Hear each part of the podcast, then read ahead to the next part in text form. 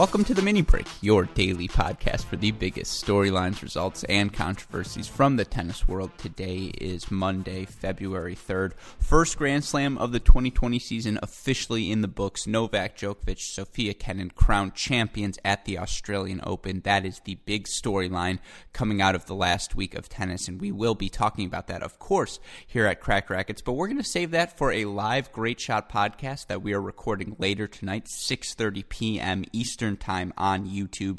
You can watch me, Jamie McDonald, in person, see our smiling faces as we recap what was a fantastic first Grand Slam of the year.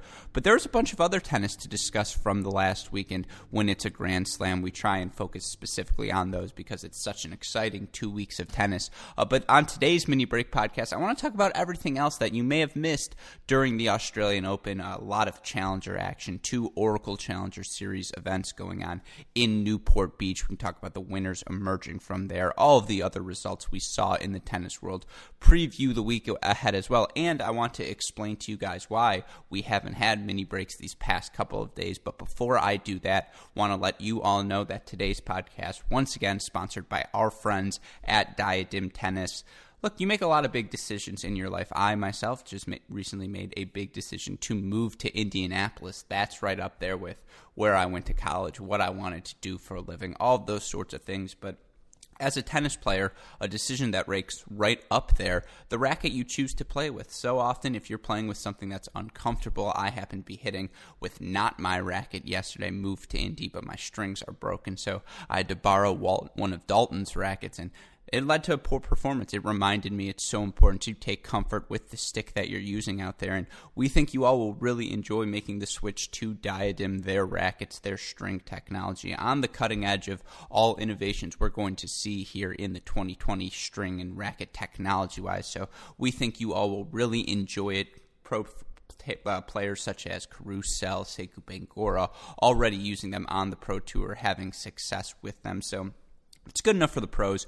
We know it's good enough for you. And hey, it's real easy. You can go to their website and order. And if you use our promo code CR50, you get 50% off your first racket. And, you know, to buy a bad racket, that's expensive. That's the worst feeling in the world. Here, you're going to get a good racket, and it's going to be 50% off. So you're going to be living your best life. So be sure to go check out our friends at Diadem Tennis. And again, we are looking so much forward to partnering with them and remaining with them throughout this future. But to the tennis world, I talk about Diadem, and you all may have recently noticed, actually, before we get to the tennis, we have had a few more advertisers on this podcast. Our friends at AeroBar, of course, as well.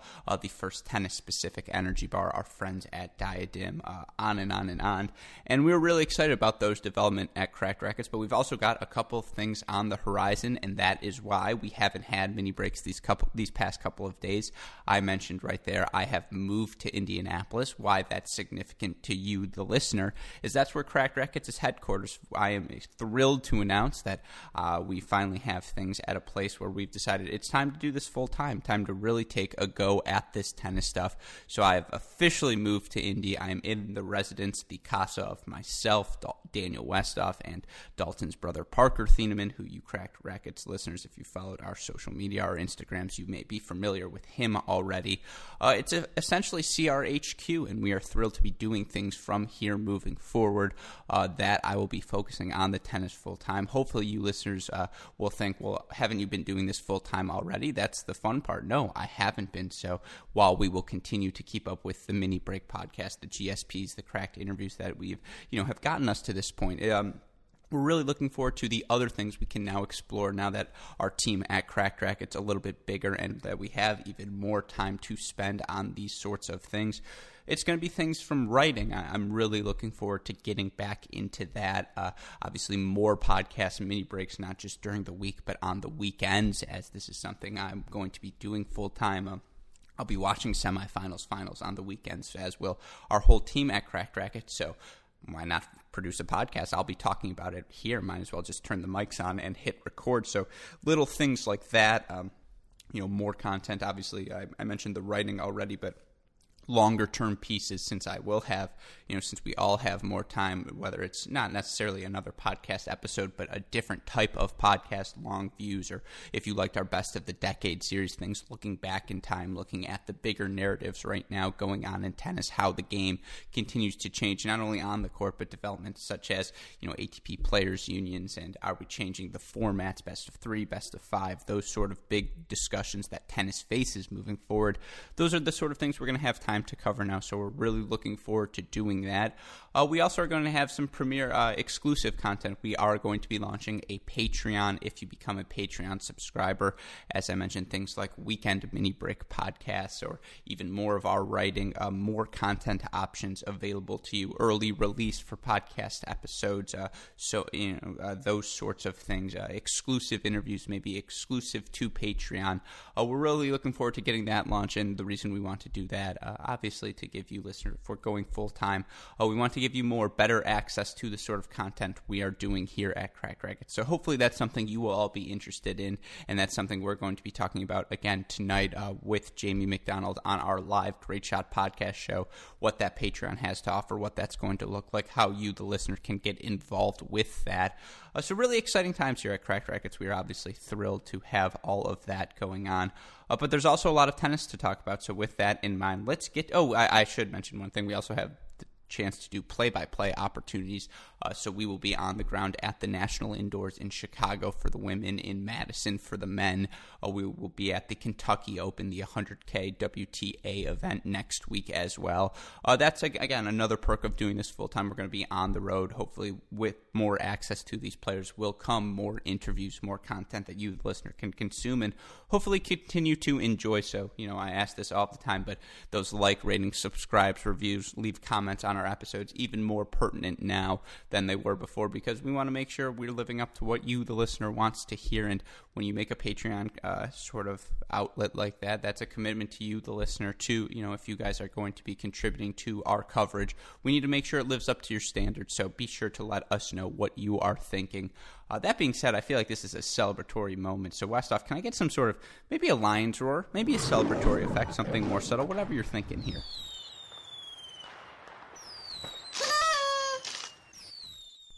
All right, with that in mind, let's talk a little bit of tennis, because, again, there's a lot of tennis going on throughout the world, and all eyes were on the Australian Open, but things were happening outside of that, and the event I want to start with is the Oracle men's event in Newport Beach, the Oracle Challenger Series, part of the Road to Indian Wells, Oracle's investment into tennis, something we've talked about many times here on this podcast, so I don't have to reiterate it today. I will say there were two fantastic events, men's and women's, going simultaneously in Newport Beach over the past week that were really fun to see.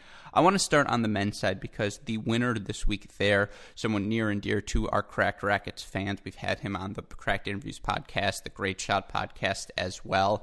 He's a guy who's at the intersection of the college tennis, pro tennis world that we at Cracked Racquets, of course, are also so fond of, and that's Tyson Kwiatkowski, who makes the first Challenger final of his career in Newport Beach, and he wins it, knocking off Daniel Galan in straight sets, 6-4, 6-1, for Kwiatkowski coming into the week. He was unseeded in his first match. He had to play a former UVA teammate in Colin Altamirano. He knocked off the 11th seed Emilio Gomez, the 6th seed Braden Schnur. He knocked off number 15 seed Dennis Istomin, who beat Francis Tiafoe in straight sets the round before. He knocked off Stevie Johnson, the 4 seed here as well, 3-6, 7-6, 6-1. And then the straight set win over Galan, this guy who earned it every match. Had to bring it each and every match as well. He talked about in his post-match, he wasn't even sure if he was going to play this event. And you could see in his level, Ty Kwiatkowski, a guy who has always been so talented, the obvious pop on the first serve. He's a guy who can hit 140 when he's really going after, but easy 120-mile-per-hour power on the forehand wing. He can explode when he really wants to. The backhand explosive as well. He's comfortable moving forward. A guy who was the 2017 NCAA singles champion, as well as a 3-time national champion at Virginia. He's won at every level he's played at. He was a top junior as well, and it always felt like it was a matter of time. And for Kwiatkowski, because he's so talented, so athletically gifted, it feels like he often struggles with what he wants to do exactly on the court. Does he want to be turning into forehands? Does he want to be ripping backhands? Or does he want to play 6 to 10 feet behind the baseline, leveraging his athleticism to track down extra balls, lulling his opponent into hitting drop shots or hitting slices that they think will catch Kwiatkowski out of position, but he gets there in a blink of an eye and is able to turn on a forehand. And it just felt like he was more consistent today, or throughout the week. It just felt like he had a game plan he wanted to execute. He wasn't slicing the backhand nearly as often. He was hitting through it. He was going after each of his forehands. I mean, he served so well throughout this tournament. In his match against Steve Johnson, he makes 65% of his first serves, 45 of 51 on those first serve points. I mean, the first serve was a weapon. He was setting up first forehands. He was hitting big serves to the Johnson, one-handed backhand, serving and fouling behind that, mixing up the backhand down the line with the slice cross-court. So Steve Johnson, who wants to camp on the ad side to hit inside-out, inside-in forehands. Kwiatkowski kept him honest by taking the backhand down the line. He also, won 56% of his second serve points in efficient he saves 3 of the 4 break points he faced, but he earns 11 break chances on the Johnson serve. He made so many returns. He's really just so good at using the slice to just neutralize the serve and get the point back to neutral for himself. He didn't let Johnson just tee off on forehands. He tracked down as many extra balls as he could, even when Johnson did tee off on a forehand. He wore Steve Johnson out, and obviously that's a great win for him, but then to take that over into the next match against Daniel Galan, who himself, you look at what Galan accomplished. He knocks off, he played a first-round match against James Ward, but he knocked off the 12th seed Mulliker. He knocked off Miomir Kesmenovic 6-3, 6-7, 6-3. He knocked off Chris Eubanks in 3 sets, Mitchell Krueger in straight sets. So really good result for Daniel Galan, who, is not by any stretch of the imagination an old. Daniel Galan, 23-year-old Colombian. At this point, he finds himself pretty high up in the live rankings. In fact, you look at where he is after this result. Galan now finds himself at 140, and for the 23-year-old, that's a career high. He's got a big semifinal from the Houston ATP event he made last April, so any points he can get early in the season, that much more important, but really no quarterfinals at the challenger level even to defend until that April semifinal at the ATP level, so he could find himself in that top 120, in that top 100 range. Certainly he should get into qualies for a bunch of ATP 250 events, and that's how you make that jump into the ATP top 100. You qualify for an ATP 250 event, you get in, you win a couple of rounds there, the points are that much larger than anything offered at the challenger level. So he's in a really good striking range to start his season, and to get back to Ty Kwiatkowski, who in that final once again only made 51% of his first serves, but 17 of 21 on those points, 16 of 20 on the second serve points.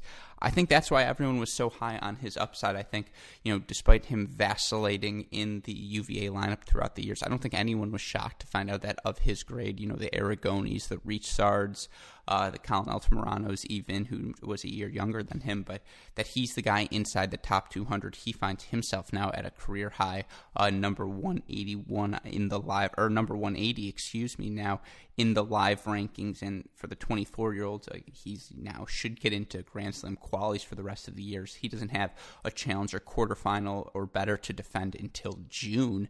I mean, this is the dream scenario for Kwiatkowski, who talked about in his post-match interview, I believe, or just in some of the comments afterwards. He didn't want to play this. I think his girlfriend broke up with him the week before, and so it was just amazing to see Kwiatkowski, a fiery guy, a guy who you don't want to say struggles with his emotions, but certainly displays them throughout his matches.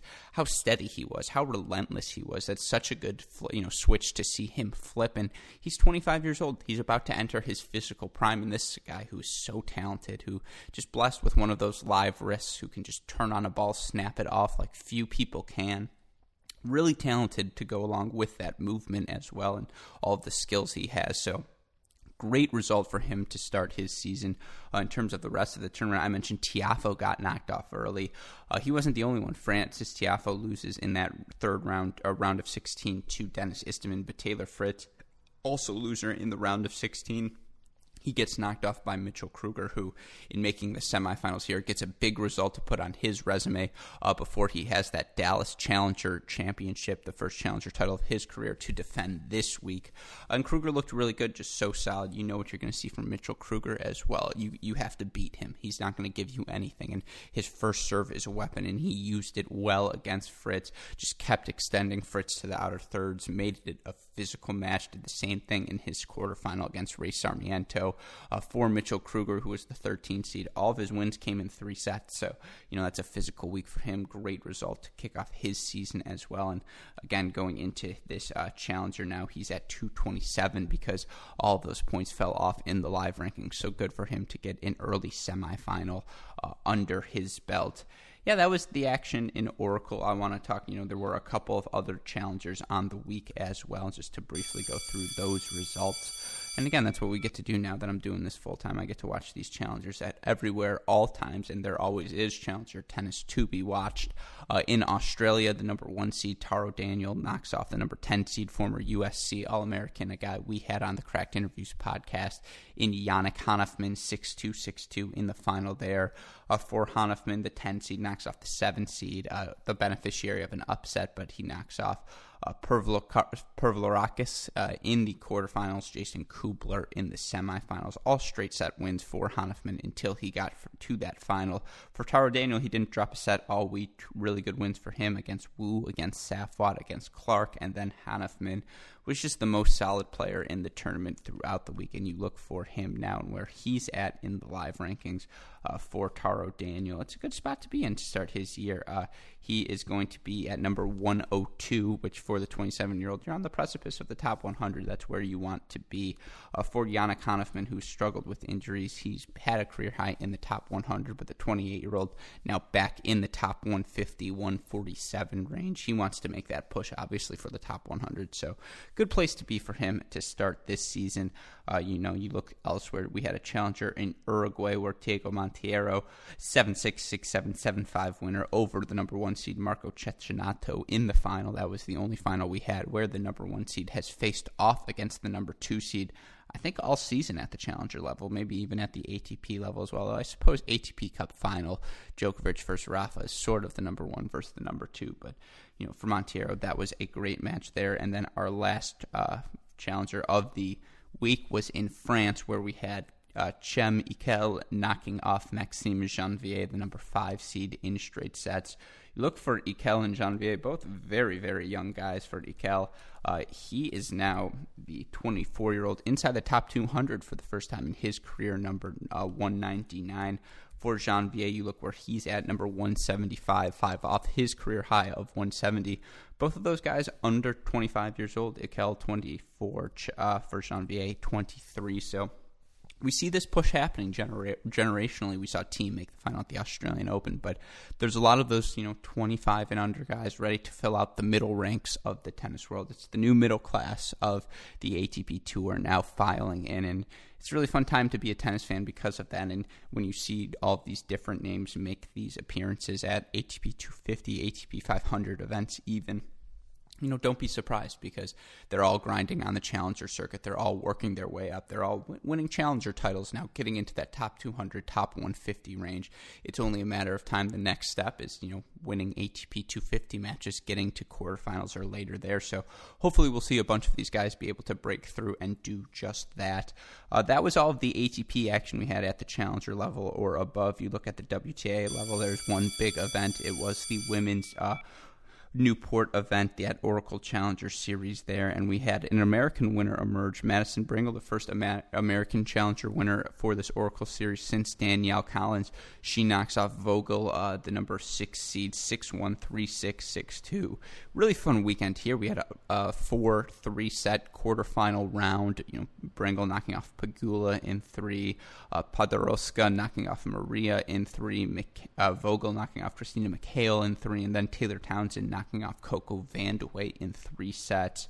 a look, really good match, I think, for Brengle and Vogel. They just got better as the tournament went on, both of them straight set winners to emerge to that final. And for Madison Brengle, you look at where she's now at in the live rankings. Back inside the top 100, she'll take this title. She's at number 79 now. You look for Vogel and her start to the year. She is back inside the top 100 as well with this result. She's at number 99. For Taylor Townsend, who, unlike Tiafoe, unlike Fritz, seemed to handle that transition back from Australia to the States a little bit better.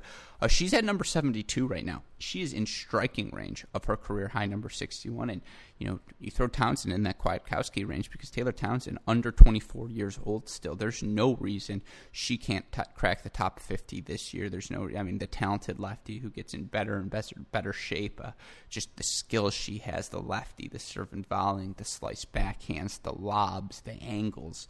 Really, really fun player, someone we've talked about many times on this Cracked Racquet podcast as well. So, you know, don't be surprised if you see a bunch of these players make their breakthroughs early in the season, and you want to see, you know, it's early still. It's only been 1 month of play, and I'm sure we'll be recapping it later on some form of Cracked Racquets podcast, but you just start marking which young 25 and under players look like they can make a pop this year. These early results showing there are a lot of them you could throw on that list. So really fun time, again, to be a tennis fan. With that in mind, that was our last big event of last week. So now let's look ahead to this weekend.